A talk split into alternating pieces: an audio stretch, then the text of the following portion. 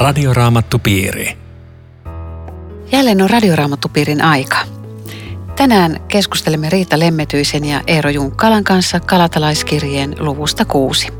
Minun nimeni on Aino Viitanen ja tekniikasta huolehtii Aku Lundström. Veljet.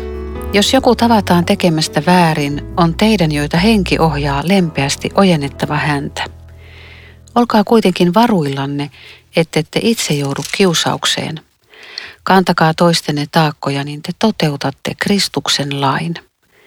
Joka luulee olevansa jotakin, vaikka ei ole mitään, pettää itseään. Kukin tutkikoon vain omia tekojaan. Silloin hän voi ylpeillä vain siitä, mitä hän itse on, vertaamatta itseään toisiin. Miten langenneeseen tulee suhtautua?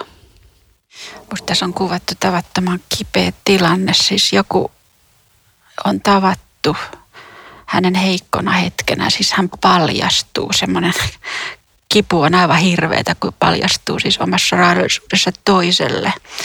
Ja nyt tulee oikeastaan sitten testi, että olenko minä siinä hengen ohjattavana. Ja se testi on se, että miten mä nyt kohtelen häntä.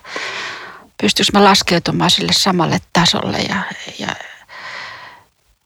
armahtamaan häntä, vai alanko mä tuomita, että hetkinen, mitä sä oot tehnyt? Kuule, tästä ei hyvää seuraa ja tämän mä kerron kyllä eteenpäin.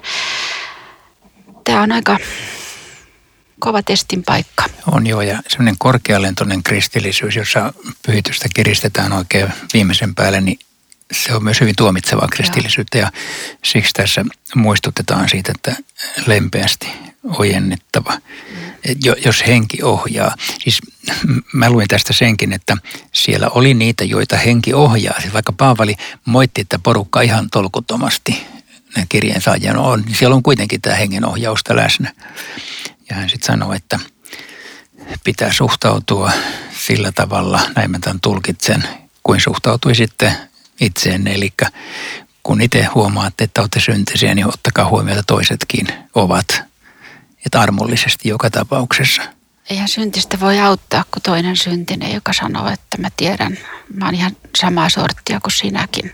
Sehän on se, joka todella on semmoinen lempeä lähestymistapa. Ja sitten mä ajattelen tässä, että Jeesus, joka oli ainoa synnitön, auttaakseen syntistä, hän tuli tänne maailmaan, että se ihana laulu, niin alhaalla ei kukaan kulje, ettei siellä Jeesus olisi. Niin muuten syntistä ihmiset ei voinut auttaa ilman tätä alastuloa. Ja sitten kun tässä puhutaan ojentamisesta, niin Jeesushan antaa toisaalla esimerkin, jossa hän antaa ihan ohjeita, että ensin ottaa tätä asiaa puheeksi ja sitten jos ei tapahdu mitään, niin sitten toimitaan muulla tavalla. Ja se on oikeastaan aika hyvä se uuden käännöksen sana siinä kohdassa, että ota asia puheeksi, eikä ole niin, että tuomitse häntä tai vedä hänet tilille tai jotain tällaista tai ojennakaan edes, vaan että ota asia puheeksi, koska voihan olla, että olet ymmärtänyt väärin. Muuten hirveän hyvä esimerkki tästä, mitä Paavali sanoo, on se Johannes 8, se syntinen nainen. Nyt se saatiin kiinni itse teosta, aviorikkomuksesta. Sitten tulee nämä tiukkupiposet ja kivet kourassa, että no Jeesus, aletaan hommia, sähän tiedät mitä laki sanoo. Ja sitten siinä on semmoinen tosi puutteleva kohta, kun Jeesus kumartui maahan, mitä ikinä hän siinä tarkoitti, mutta se semmoinen syvä alentuminen, että mä en tuomitse. Ja sitten, että joka teistä on synnitön, heittäköön ensimmäisen kiven. Että näillä ohjeilla kun mennään, niin siinä ei kovaa tuomitsemisen sävyä enää jää. No Paavali sanoo tuossa jakeessa 5, jokaisen on kannettava omaa kuormansa. Mistä kuormasta Paavali puhuu siinä? Että onko se nyt synnin kuorma vai joku muu kuorma vai mikä? Omat lankeemuksen kuormat vai mitä se tarkoittaa? Tavallaan ristiriita jakeessa 2, että kantakaa toistenne taakkoja, jakeessa 5 kantakaa oma taakkanne, eli siinä pitää kantaa sekä oma että toisten. Mutta että taakkojahan elämässä on, ei siitä ole kysymys, etteikö niitä olisi. En tiedä, liittyisikö se vähän siihen, tämä toinen jae siihen ensimmäiseen jakeeseen, että mennään niin kuin sen langenneen taakan alle ja autetaan häntä takaisin elämään ja iloon ja vapauteen. Olisiko se Liittyisikö se siihen jollain lailla? Se tulee heti perään. Mä en ole ajatellutkaan. Toihan on erittäin hyvä näkökohta siihen. Muuten mulla on mielessä semmoinen tosi puhutteleva Dietrich Bonhoefferin näkemys tästä jakeesta, kun hän sanoo, että kun me arvostellaan ihmistä, että mitä se osaa, mitä se voi, miten se on etevä, niin osattaisiko me katsella toista myöskin tällaisin silmin, että mitä taakkoja hän elämässään on joutunut kantamaan. Ja tästä nousee arvostus. Musta se oli hirveän hyvä, puhutteleva sitaatti. Katsotaan toisiaan niin eri silmin, missä se on hyvä. Joo, tämä jae 2 on tosi hyvä ihan elämän ohjeeksi lukea. Mä aina silloin tällöin, että kantakaa toisten ne taakkoja, koska kuormittuneita ihmisiä on meidän ympärillämme. Ja jos me oltaisiin semmoisia kristittyjä, jotka suhtaudumme rakastavasti ja sillä tavalla, että meille voi esimerkiksi puhua huolia, niin se olisi suuremmoinen asia. Kyllä toi varmaan viittaa toi jae 5 ehkä niihin syntiin tai siihen omaan elämään, koska toi alaviite Roomalaiskirja 14.12 kuuluu näin, että jokainen meistä joutuu tekemään Jumalalle tilin itsestään. Eli siinä varmaan kuitenkin viitattiin siihen. No miten tuossa jakeessa 6 sanotaan, että jolle opetetaan Jumalan sanaa, niin hänen tulisi antaa opettajalle kaikkea hyvää. Tuleeko hengellisille opettajille antaa kaikkea hyvää ja mitä se on? Ja milloin tulee? Annammeko me? Ahaa, pyydetäänkö me tässä itsellemme? Mä mietin ensimmäisenä just sitä tilannetta. Paavali on kirjoittanut nyt tähän aikaan, missä me eletään vaan tuolloin, että olisiko se seurakunnan riitainen tilanne ja se, mihin kauheisiin ristiriitoihin jouduttiin, niin vienyt siihen, että ne opettajat, ne ei saanut enää minkäänlaista korvausta ja ne oli pakanoita, ne oli todella opetuksen tarpeessa ja silloin ei ollut mitään kirkollisveroa ja muuta, että jos ei joku antanut rahaa, millä tulla toimeen, niin ei kukaan opettanutkaan. Ja Paavali varmaan viittaa siihen toisaalla kertomansa periaatteeseen, että hengellisen työntekijän tulee saada leipänsä siitä työstä, eli ne, jotka ansaitsee leipänsä muulla tavalla, niin niiden tulee huolehtia siitä, että myöskin seurakunnan paimenille annetaan oma palkka. Ja tässä yhteydessä tosiaankin voi olla niin, että nämä galatalaiset, sekin kuuluu tämmöiseen tiukkaan napitettuun kristillisyyteen, että opettajia ei arvosteta. Jokainen niin kuin tietää olevansa paras ja ainoa oikeassa oleva ja opettajat ovat nyt, ne on vähän mitä on. Ja hän muistuttaa siitä, että hengellinen auktoriteetti kuitenkin on olemassa ja se pitäisi muistaa. Ja ehkä tässä ajassa myös sitä, että meidän velvollisuus, vaikkei nyt antaa rahaa, niin tietysti järjestöjä voi tukea, mutta myös se, että me rukoillaan paimenien puolesta, seurakunnan työntekijöiden, luottamushenkilöiden, ne jotka on vastuussa, että me rukoiltaisiin heidän puolestaan. Joo, toi on tosi hyvin kyllä sanottu. Ja kyllä myöskin rahaa, siis kyllähän nämä Raamatun kohdat toisaalla erityisesti Korintilaiskirjassakin Paavali moneen kertaan muistuttaa, että teidän velvollisuus on pitää yllä Jumalan valtakunnan työtä. No meillähän se tietenkin kirkossahan se nyt vähän niin kuin kirkollisveroilla kuitataan tämä juttu, mutta hengellinen työtä tarvii aina rahaa. Lähetystyö tarvii rahaa, kristilliset järjestöt tarvii rahaa, vapaiden suuntien seurakunnat tarvii rahaa. Se on Jumalan kansan velvollisuus pitää tätä työtä yllä. Että kyllä sitä täytyy ihan konkreettisesti opettaa. No sitten täällä on jakeessa 7 tämä, jota moni luulee ihan sanan laskuksi, mutta se on Raamatusta peräisin. Mitä ihminen kylvää, sitä hän myös niittää. Tämä on niin kuin Raamatusta alun perin tämä sananlasku. Onko teille sanottu lapsena näin, että mitä kylvät, niin sitä niität? En mä muista, mutta mä itse... Mun ukki sanoi aina, että minkä taakse jättää, se ei sitä löytää. Niin, joo, just joo. Mulle tämä jotenkin alkoi puhua siitä, toisaalta niin kuin siitä arvostuksesta, minkä Jumala ihmiselle antaa, että hän saa kylvää. Että hänellä on tärkeä tehtävä. Kylvää, hän tekee täällä työtä, luojan määräämää työtä ja sitten Paavali vaan pysäyttää, että on ero mihin peltoon sä kylvät. Et mieti, mihin sä kylvät, koska se sato on sen mukainen. Niin, että ihminen jopa tietynlaisessa ikään kuin maallisessa mielessä niin joutuu tekojensa seurauksia kantamaan. Että ei ole yhdentekevää, mitä me tehdään, jolla on tehty. Sitten vielä Jumalan näkökulmasta onneksien tulee lisäksi tämä armon näkökulma, että vaikka me olisi kylvetty aika huonosti ja tehty paljon virheitä, niin Jumalan armo voi kääntää sen ylösalaisin ja siunaukseksi silloinkin, kun sinne on kylvetty huonoja. Muuten tästä tulee mieleen just mitä sanot, yksi todistuspuheenvuoro, että yksi aikuinen mies todisti, että hän ei koskaan päässyt elämässä irti äitinsä uskosta. Sen hän on elämällään valinnoilla kieltänyt. Nyt hän on tullut takaisin. Se oli se äiti, joka väsymättä kylvi tätä uskon siementä. Äiti ei nähnyt enää, mitä poika myöhemmin todisti.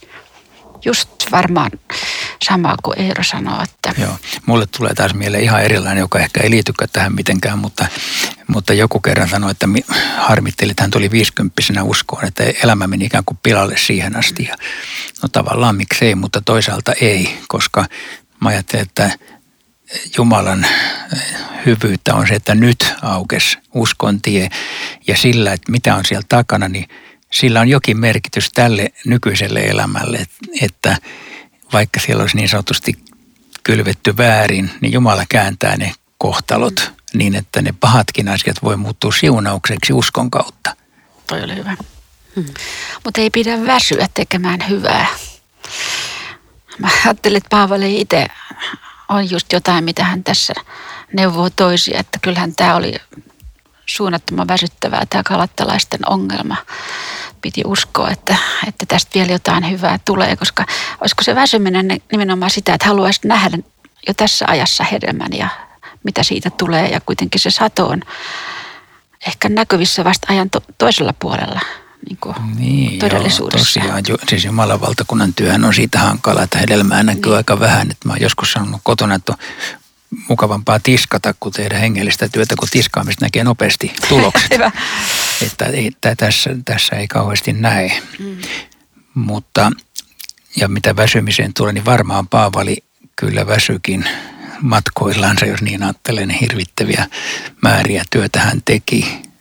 Ja silti hän muistuttaa itteensä, että tätä työtä tehdään väsymykseenkin saakka.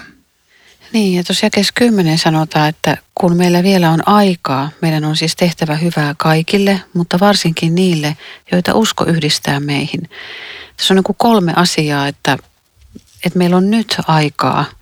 Nyt meillä on se hetki, että me voidaan kylvää evankeliumin siementä ja tulee se aika, Raamattu sanoo toisaalla, että kukaan ei voi työtä tehdä. Ja nyt me voidaan vielä tehdä. Sitten sanotaan, että on tehtävä hyvää kaikille. Siis ihan jokaiselle ihmiselle. Siis hyvälle ja pahalle. Ja sitten vielä, että varsinkin niille, joita usko yhdistää meihin. Mahtava jäi. On.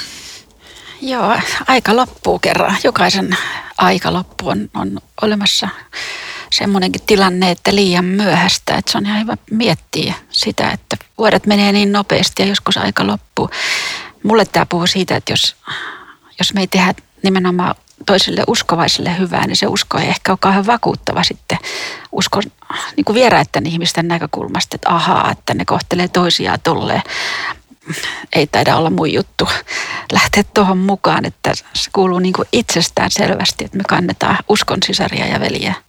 Yllättävän paljon Raamattu puhuu tästä, että kristittyjen keskinäinen rakkaus on mielettömän tärkeä. Se on todistus maailmalle ja sitä pitäisi varjella siinäkin tapauksessa, että on erilaisia näkemyksiä, mielipiteitä ja niin edelleen, mutta kuitenkin niin kuin rakkaus olla siinä. Tämä on Radioraamattupiiri. Ohjelman tarjoaa Suomen Raamattuopisto. www.radioraamattupiiri.fi Jatkamme keskustelua Riita Lemmetyisen ja Eero Junkkalan kanssa Galatalaiskirjeen viimeisestä luvusta 6. Minä olen Aino Viitanen. Luen jakeen 11. Katsokaa, miten suurin kirjaimin minä nyt omakätisesti kirjoitan teille. Kirjoitiko Paavali itse käsin nämä kirjeet? Tästä on pääteltävä, että ei. Hän siis käytti kirjuria, mutta hän on laittanut siihen jonkinlaisen oman puumerkkinsä loppuun, joka on tämä suurin kirjaimin omakätisesti. Se oli ton ajan tapa, kyllähän tietenkin osasi kirjoittaa, mutta ei hän ole varmasti kirjoittanut kaikkea. Joskus jopa ajatellaan, että pienet erilaiset sävyt kirjeissä saattaisi olla ikään kuin kirjurin puumerkkejä, vaikka kyllä ne niin kuin Paavalin tuotosta kaikki ilman muuta on. Ilman muuta, ja varmaan Paavali haluaa sanoa, että mä oon painokas nyt, mitä seuraavaksi tulee, koska mä omakätisesti kirjoitan, siis jos tämä loppu olisi omakätistä kirjoitusta, niin se on, mä ajattelin. Se on mahdollista, ja varmaan tässä myöskin se on juuri toi, että se on tärkeyden merkki, koska hän ei tätä lausetta sano missään muualla. Niin se korostaa tätä. No mä luin tuon jakeen 12. Ne, jotka tahtovat saavuttaa arvonantoa ihmisten keskuudessa, yrittävät pakottaa teidät ympärileikkaukseen vain siksi, ettei heitä vainottaisi Kristuksen ristin tähden. Voisiko tässä nyt olla tämän koko sopan perimmäinen syy, että nämä uudet julistajat haluaa päästää kuulijansa helpolla ja sitten auttavat heitä välttämään vainoa Kristuksen tähden? Siis kuulijoithan ei päästetty helpolla, päinvastoin. Nämä juutalaiset lainopettajat, nehän pani ne tosi lujille, nämä itse galatalaiset, kun heitä opetettiin ja vaadittiin lain suorittamista, mutta itse kyllä varmaan halusivat päästä helpolla. Oli paljon helpompaa pitää kiinni yhä ympärileikkauksesta, eikä ottaa sitä Kristuksen sovitustyötä nyt silleen, että siihen muuta tarvittaisi mukaan. Kyllä, mutta että käänteisesti, että onko siinä kaiken takana ollut se, että ei tarvitse menettää henkeään, eikä kärsiä niin kuin vainoa Kristuksen ristin. Niin sitä sä tarkoitat.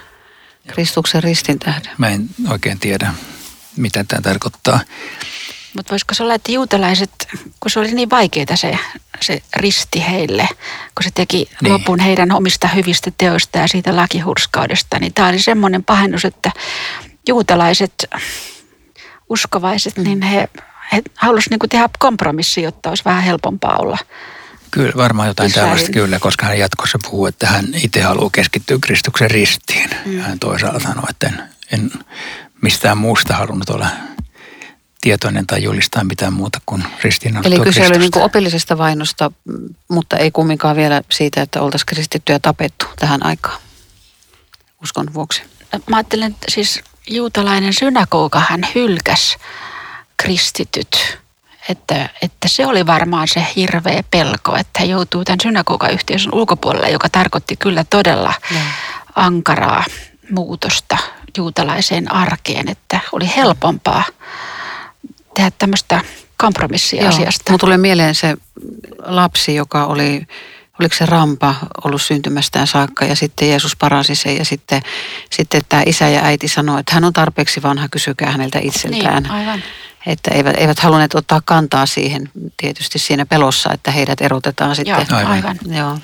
Muuten tämä Kristuksen risti, eihän tämä ole kauhean modernia nykyäänkään, että tiedän pappeja, jotka, jos heistä olisi kiinni, niin uskon tunnustus tehtäisiin vähän modernimmaksi ja tämä ristiasiakin hoidettaisiin pikkasen enemmän ymmärrettävämmäksi. Että ei tämä ole kauhean semmoinen miellyttävä asia yhä vielä, että tämä on niin ehdoton sille ihmisen turmentuleisuudelle tämä risti. Puhumattakaan luonnolliselle ihmiselle siis, joka on kristinuskon ulkopuolella, niin sehän on ihan käsittämätön ja loukkaus ja häpeällinen ja täysin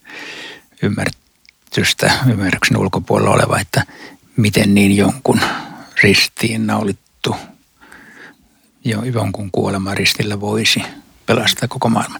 Ja siis siinä mielessä kristinuskon ydinsanomassa on tämmöinen hullutus, jota tässä julistetaan. Eli se loukkaus on siinä, että syntien sovitus vaatii veren vuodattamisen.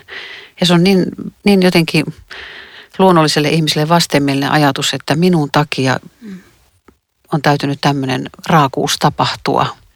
Mutta Raamatussahan läpi ihan sieltä alkulehdiltä, niin aina sovitus on vaatinut sen uhrin, veriuhrin.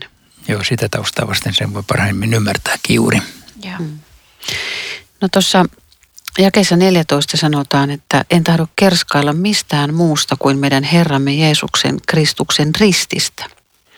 Eli Paavali ei halua pitää mitään muuta mielessään kuin Jeesuksen Kristuksen ja hänetkin ristiin naulittuna, eikä mitään muuta.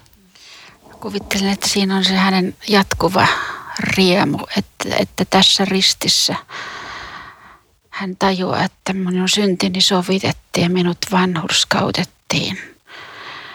Minua odotetaan taivaassa, mä olen iankaikkisen elämän perillinen ja kaikki tämän ristin tähden. Ja että pelastus on mun ulkopuolellani ja se on valmis ja täydellinen ja kokonainen, jolloin se mitä mun elämässäni tapahtuu, niin se ei periaatteessa vaikuta siihen mitenkään. Mä vaan otan sen uskossa vastaan ja siinä on kaikki. Että kyllä tämä ristin sanoma, hän niin kun palaa tässä Galatalaiskirjan lopussa, hän oli äsken vähän hehkuttanut näitä hengen hedelmiä, hän palaa tähän, että ristissä on kaikki. Ja tavallaan se, mikä meissä sitten tapahtuu tai mitä vaikutusta on, niin se on kaikki sen Kristuksen ristin vaikutusta. Seurausta. Mihin hän tässä vielä viittaa, että siinä on maailma minulle ristiin naulittu ja minä maailmalle. Mitä sä ajattelet, Eero, siitä? Älä kysy noin vaikeita. Jotenkinhän siinä ikään kuin kaiken muun panee niin kuin sen tilin, että tässä maailma ei merkitse mitään ristin rinnalla. Koko elämä ja kuolema on pelissä, kun me puhumme Jeesuksen rististä. Jotain tällaista. Toi alaviite kuuluu näin, että tiedämme, että vanha minämme on yhdessä hänen kanssaan ristiinnaulittu, jotta tämä syntinen ruumis menettäisi valtansa, emmekä enää olisi synnin orjia. Tätähän kaste on, että se on yhteyttä just Jeesuksen kuolemaan, ristiinnaulitsemiseen ja ylösnousemukseen. Tämä on tämmöistä kieltä, jota aika harvoin saarnatuolista nykyään kuulee, että sen huomaa tässä, kun tätä lukee, että kuka pappi tästä riemuitsisi, tämä on minun korkein riemuni elämässä. Joo, en mäkään muista tästä saarnanneeni, vaikka tietenkin tämän aiheen ympärillä kaikki saarnat tavallaan. Mutta, joo, kyllä. Mutta ehkä siinä on sekin, että hän katselee maailmaa just samanlaisin silmin, että sekin on ristillä rakastettu ja sovitettu ja Jumala odottaa sitä maailman ihmistäkin kotiin palavaksi. Ja jonkinlaista samaistumista Jeesuksen kohtaloon. Sehän on yksi tämmöinen kristinuskon piirre, että me elämme Jeesuksessa, me seuraamme Jeesusta ja että Jeesuksen elämä on meille esikuva, Jeesuksen kuolema on meille pelastus ja siinä mielessä meidän kohtalomme ikään kuin samaistuu Jeesuksen kohtaloon. Ja. Toisaalta sitten on ihan ilolla pantava merkille, että kyllä monessa seurakunnassa vielä julistetaan myös tätä, että ei kaikki toivo ei ole mennyt. Ei todellakaan. Loppuun saakka varmaan julistetaan niin. Kyllä. Tuossa jakeessa 15 on ihana toi B-osa. Tärkeää on, että hänet on luotu uudeksi. Mitä, kun me ollaan uusia luomuksia, niin mitä kristitty voi ajatella itsestään? Siis tarkoitatko sä, että kuinka paljon uutta ja kuinka paljon vanhaa? Ei vaan, että mitä positiivista voi niin kuin ajatella ihminen, joka on vaikka nyt ajatellut itsestänsä vaikka mitä ja elämä on heitellyt sinne ja tänne, mutta että kun hän on uusi luomus ja hän on tullut Jeesuksen tykö, niin mitä hän voi ajatella itsestään, kun hän on uusi luomus? Joo, siis luultavasti tuo on hyvä kysymys siinä mielessä, että usein ehkä ajattelee sitä vanhaa. Siis mä helpommin ajattelen, että mä oon tämmöinen eikä tämä tästä kummemmaksi muutu, ja mikä on totta tietenkin. Mutta olisi ihan fiksua varmaan ajatella sitä uutta, siis sitä mitä mulla Jeesuksessa on, mitä se merkitsee, että mä oon hänen omansa, että mut on vapautettu elämään hänen omanansa. Se on hyvä kysymys. Että niin kuin mä luulen, että oikeastaan Paavali voi olla sun kanssa samoilla linjoilla, kun se Roomalaiskirja 7 valittaa sitä omaa pahuuttansa, mutta sitten se Roomalaiskirja 8 esimerkiksi, niin se kuitenkin rupeaa ylittämään Kristusta ja katsoo häneen ja se katseen pääpaino on aina Jeesuksessa. Se on siinä, että mitä meillä hänessä on. Se ei kuitenkaan ole siinä, miten kurjasti mulla menee. Mulle tuli mieleen Ainon kysymyksestä se, että kun siellä täällä on seminaaria, jossa ihmisiä opastetaan pyhän hengen työhön ja on seminaaria, miten sä koet tätä ja saat tätä ja on semmoista jotain suurta ja niin oikeastaan siis valtavan väkevää pyhän hengen työtä on jokaisessa uskovassa, että hänessä on uusi ihminen, uusi elämä. Jotain semmoista ihminen voi tehdä, että syntyy jotakin uutta, joka on Jumalan ihminen. Että tämän väkevämpää pyhän hengen työtä ei kyllä löydy kuin tämä uusi luonto. Joo, ja tämä on siinä myös kiintoisa pohdinta, että kun miettii itseään, niin en mä mitään semmoista kauhean uutta luomusta täältä tunnista itsestäni. Silti ehkä joku voi sanoa jopa minusta, taikka ainakin semmoista, jonka elämät on selvästi muuttunut jumalattomasta elämästä uskovan elämäksi. Se on valtava muutos. Että kyllä ihminen on erilainen, kun hän on kristitty, mutta kun sitä vaan tietää oman elämänsä, niin tietää, että no ei, pahuuttahan täällä enemmän kuin hyvyyttä ja ei tämä tästä kyllä kovin ihmeelliseksi tule. Mutta se, että kun ihminen on uusi luomus, niin hänessä asuu Jumalan henki. Jeesus asuu meissä, pyhä henki on meidän sydämessä. Me ollaan Jumalan lapsia, me ollaan perillisiä ja Jumala katsoo meitä ikään kuin Kristuksen täytetyn työn läpi niin, että Riitta on täydellinen, Eero on täydellinen, Aku on täydellinen, Aino on täydellinen. Loistavaa. Sen tähden, koska Jeesus on täyttänyt kaikki 10 käskyä meidän puolesta. Hyvä, joo. Pidetään kiinni tästä.